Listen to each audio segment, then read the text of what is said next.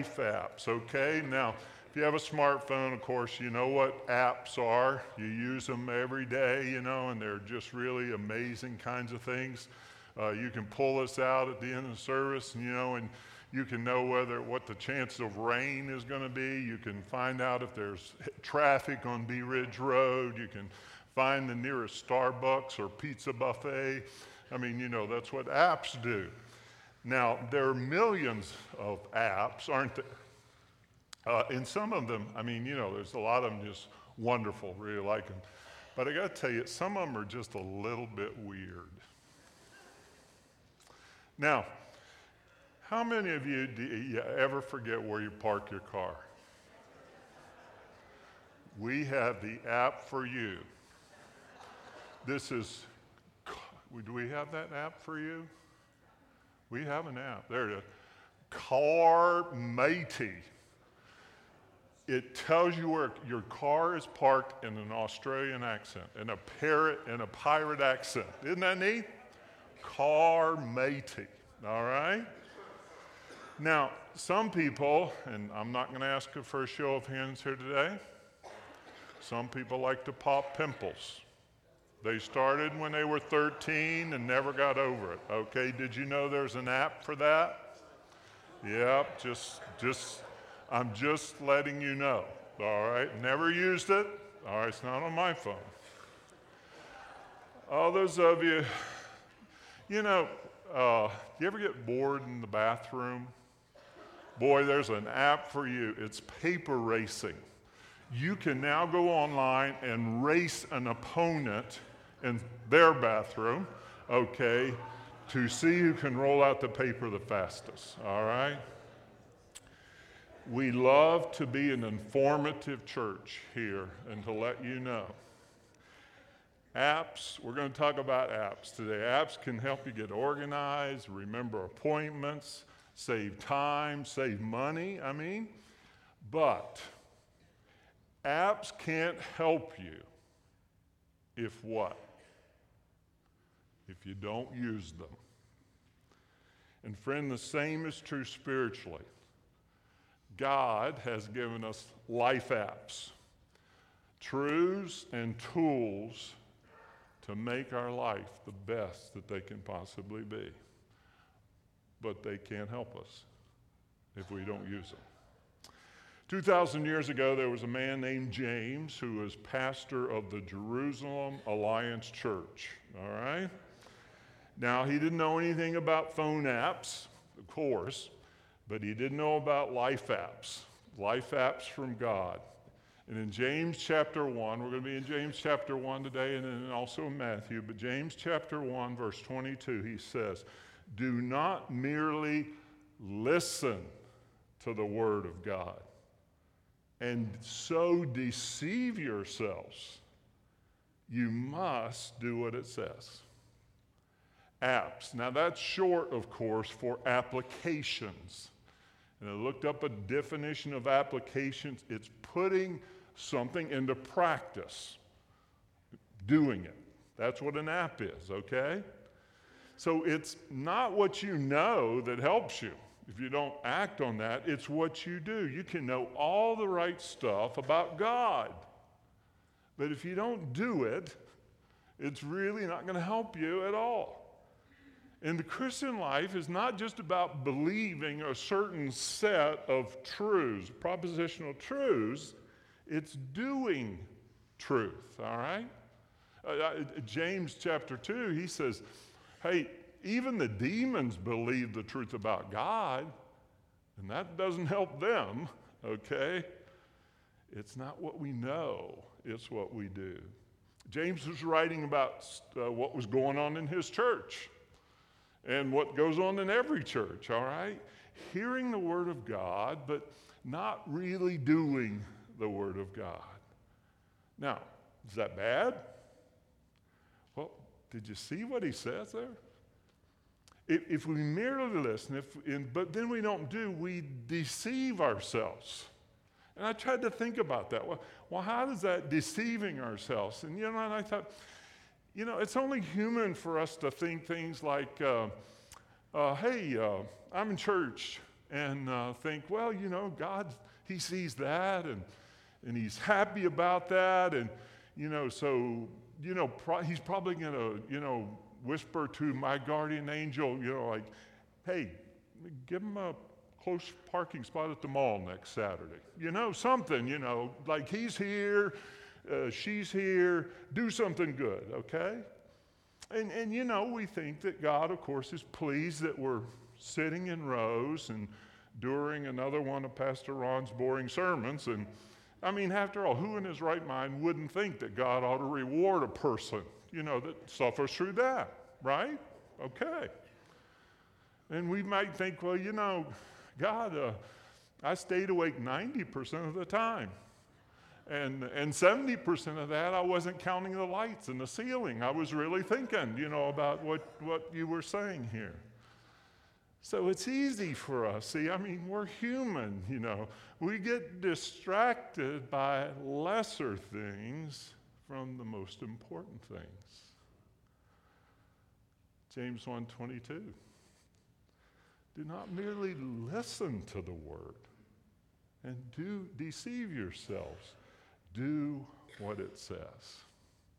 Now, to illustrate that, uh, going on to, to the next verse, verse 23, he gives a great illustration. So, verse 23 and 24.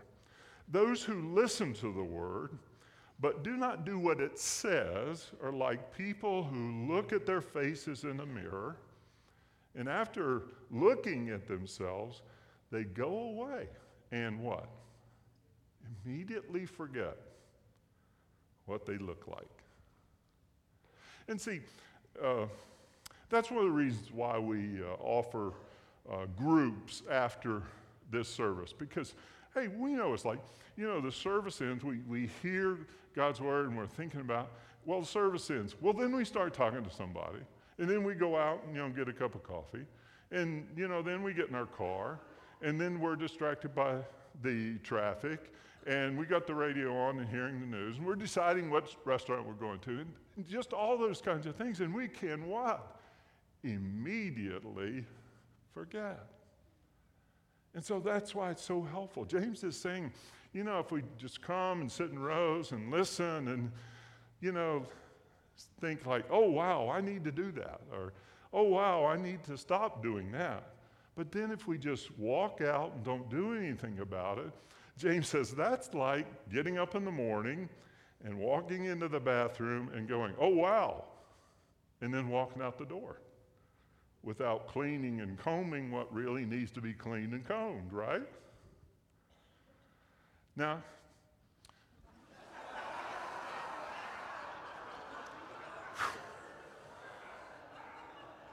that's it. That's, that's five o'clock, okay?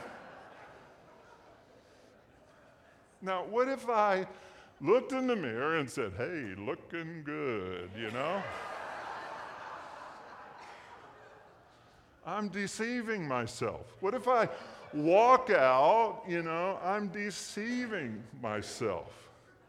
And this morning, I can tell every one of you here, you brushed your teeth, you combed your hair, you put on deodorant, you put on makeup.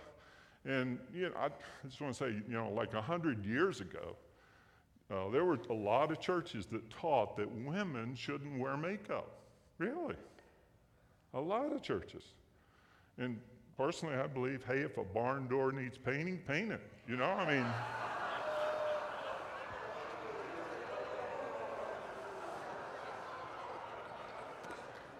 Simple, right?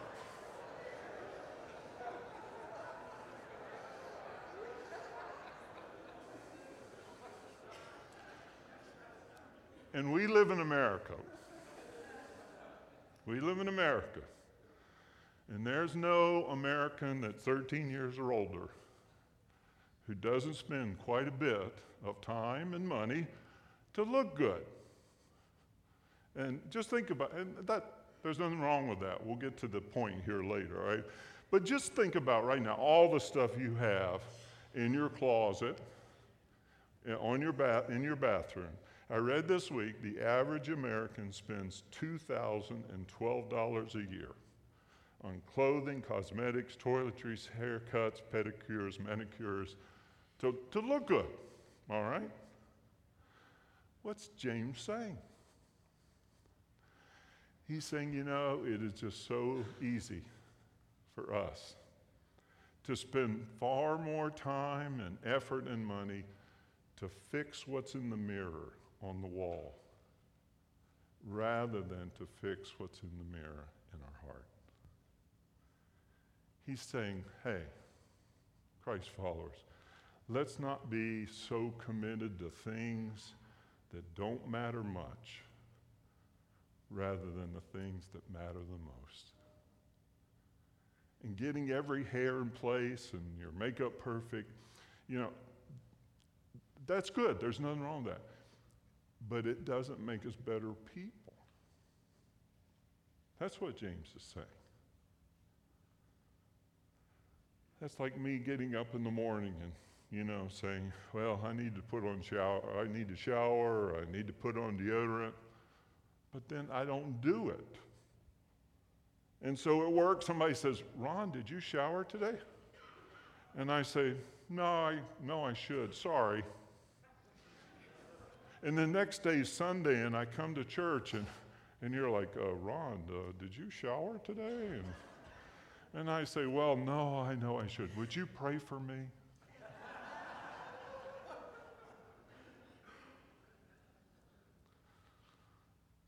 Do it. Do it. You know, and the reality is that maybe, just maybe, in your life, you can uh, think back to something in the past. And you wish you could go back and not do what you did because you're paying the price yet.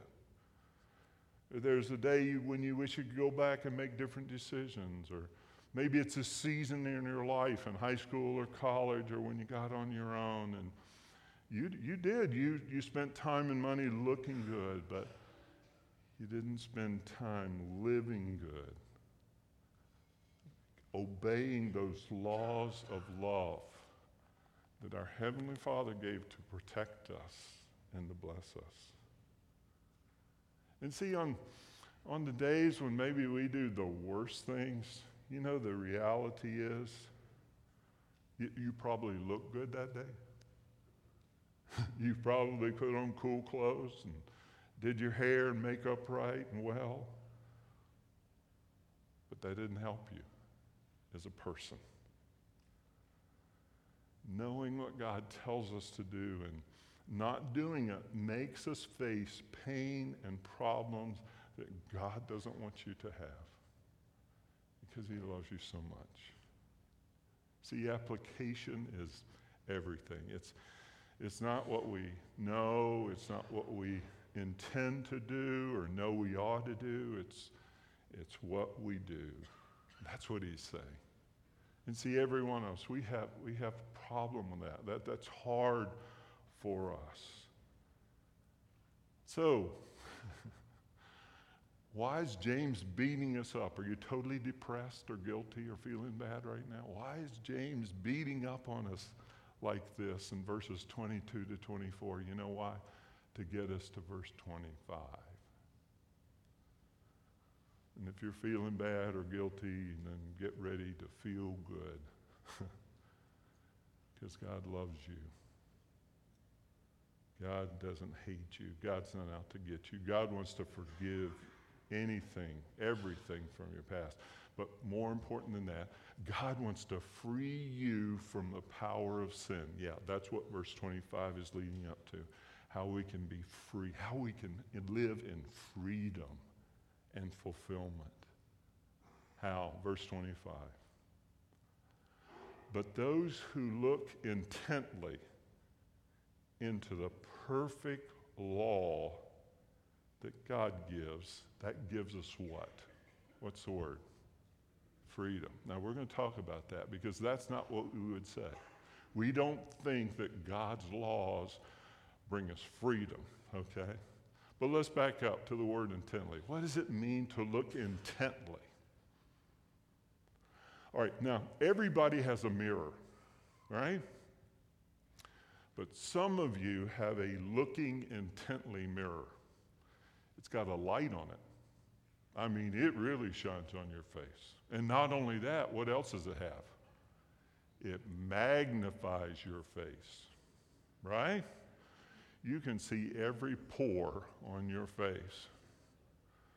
You can look up your nose and see your brain. I mean, it is just, you can see everything, every wart, every wrinkle, all right? And what do you do? You, you work on every square centimeter of your head, you know, to make sure it's all looking good. That's what looking intently is.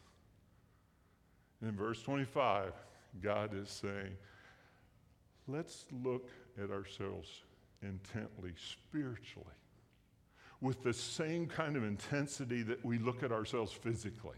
See, most of us look at ourselves physically quite a bit to make sure that it's right. Let's look at ourselves spiritually that way too. And that means we'll do three things. Number one, we'll listen to God. We won't just hear God's word, we'll listen because it's for us, it's for me. We'll look at our lives, we'll look at our heart. Lord, is, is that holding back? No, God, I don't want that. If it displeases you, if it hinders me. And third thing, then we'll do it. God, God, I want to do your will. Help me to do it. And see, here's, here's what's great God wants to give us freedom. And then he wants, he gave us a promise there in verse 25 if we will do his word. Verse 25, if you do what it says and don't forget what you've heard, then God will what? He will bless you for doing it. That's what God wants to do. So, what would hold us back from God's blessing?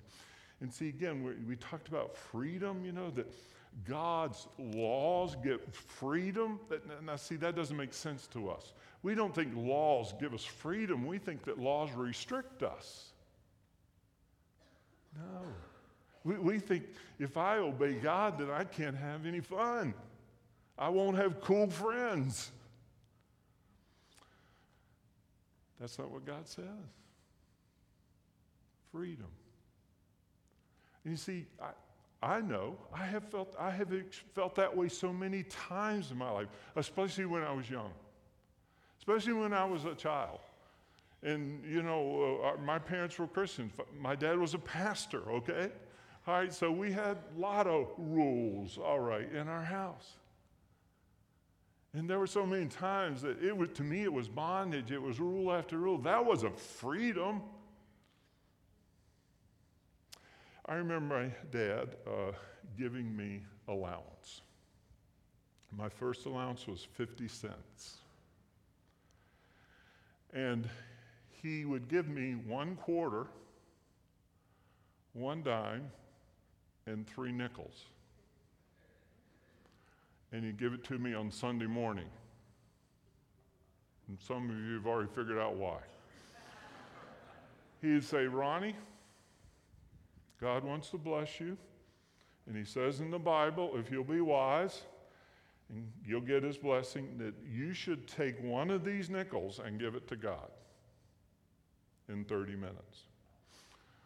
Then you should take the second nickel and save it, and then you can spend the rest, okay? And you know what? that was really easy to do. But when I got older and I was making hundreds of dollars, and the whole idea of giving away hundreds and saving hundreds so I could live on other hundreds, that didn't feel like freedom and blessing. All right? But, friend, God really does love us. And the reason He tells us to do things is not to take away our fun, but to give us freedom and blessing. And you know what? Yeah, Don and I can say, I mean, we, we really do live in financial freedom. I mean, do we do everything right? We never have any issues? No, but, you know, we don't have the, this burden of some huge debt that we're just, uh, uh, you know, a, it's just a burden on our life. That's freedom. That's freedom. Another issue, you know, as a kid, as well, when I was a teen. I found that the Bible has a lot to say about uh, sexuality. And, and so many people think, well, why should I obey what God says about sex? I mean, that's just old fashioned stuff. Why should I obey that? Uh, because uh, He created sex, maybe? Yeah. He's the one that made us sexual beings.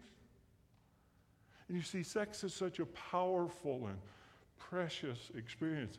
God says it needs to be protected, carefully protected in a husband and wife relationship. God didn't create sex for casual recreation. That's what the, our world thinks. It's for the marriage relationship. But see, when you're a teenager, when you're in your 20s with raging hormones, that doesn't sound like freedom, does it? I asked God to help me to do it. Then, when I went to a Christian college, God put a beautiful lady in my life who had made that same decision. And we were able to come into marriage and didn't have a past that we wished we, we could for, undo or forget. Friend, that's freedom. That's freedom. And I'm just so thankful, you know, for having Christian parents. And a lot of you didn't. I'm just so thankful that I was given a lot of rules, but those rules were based on God's Word primarily. They bring freedom, they're God's laws of love for you and for me. And you know what? It doesn't matter if you've broken them. God's a forgiving God. God is not out to get anybody, He's out to forgive everybody who will come to Him in the name of Jesus. And He will wipe the slate clean. Your sins are all forgiven. He'll treat you as if you've never sinned. God's laws of love. God's word's awesome it brings blessing. See, that's, those are life apps. Those are life apps, the things that we apply to our life. We'll have freedom. We'll have God's blessing. We'll have God's presence and power in our lives. And oh, it brings a joy to us. Next week, uh, Pastor Mike's going to speak. He's going to speak on the forgiveness app. And, and friend, that's huge. You know why? Is every one of us have, ha- have people in our life who hurt us terribly. And we just can't forgive or forget. And, and, and most of it, we find it really, really hard to forgive somebody who's dirt, hurt us deeply. You know, and the truth is that most of us have a, a, list. Uh, they don't deserve my forgiveness, and I'm not going to give it list of people.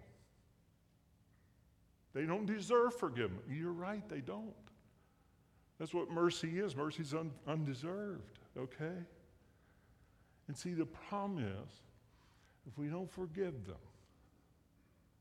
we're not going to live in freedom because it'll make us a slave to that person instead of making us free. So the bottom line is God has given us life apps commandments. I call them laws of love. God has given us those.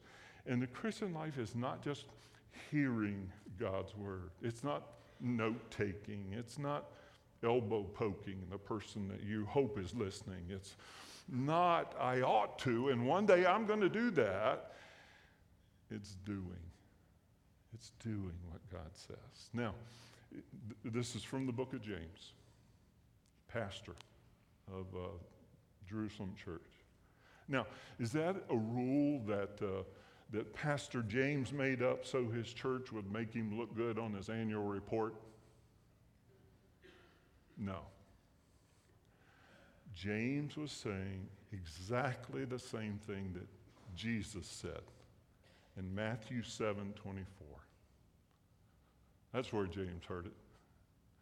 James was the brother of Jesus. He heard Jesus say this. 724. Therefore, everyone who hears these words of mine and puts them into practice, okay?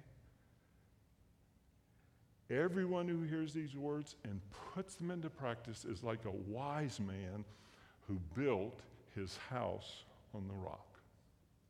And I want to stop there because when I was a kid and I heard this parable here, when I heard about building a house on the rock, do you know what I pictured?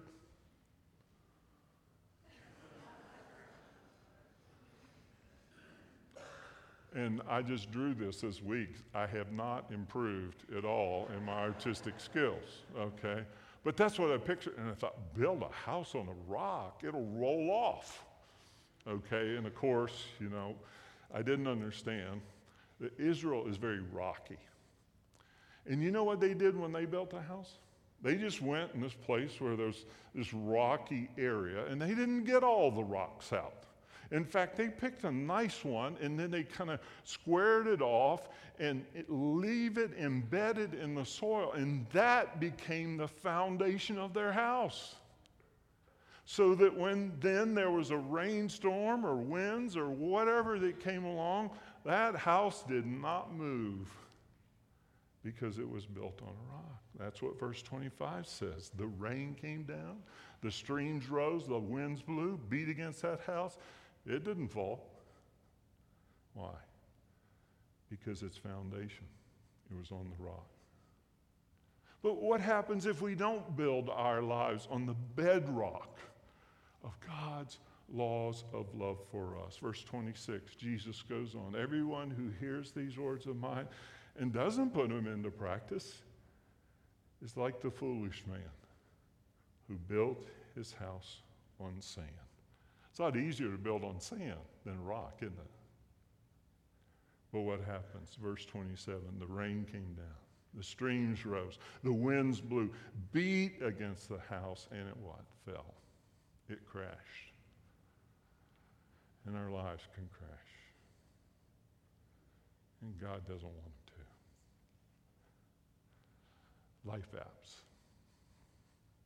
life lessons that God, that Jesus Christ gave to you, gave to me. And he wants us to build our life on them, not, not just hear them, not just know about them, do them. Life apps. It's not hearing something new. I, I know that uh,